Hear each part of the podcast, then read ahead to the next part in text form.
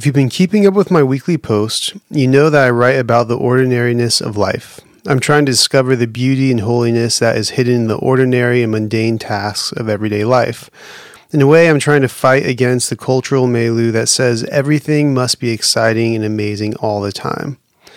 As I sit back and observe the horrific events that are unfolding in Ukraine, I've come to realize that my quote unquote ordinary life is far from ordinary. My ordinary life is really a life of privilege and security that most people will never experience. For the countless number of Ukrainian refugees who are being displaced, their ordinary life looks nothing like my ordinary life. If I'm being honest, I don't know what to do with this reality. If I sit and think about it too long, I begin to feel guilty and overwhelmed. So I try to distract myself from any unpleasant feelings. Then I feel like a jerk because I'm choosing not to face the evil that is tearing this world apart. I don't know how to process all of this. I'm guessing I'm not the only one who feels this way. I don't have any answers. All I know is that I'm going to hold my wife and my son a little longer tonight.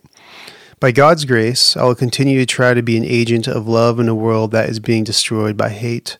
Because of God's grace, I will continue to confess and repent of where I have contributed to the unleashing of hell in God's good creation.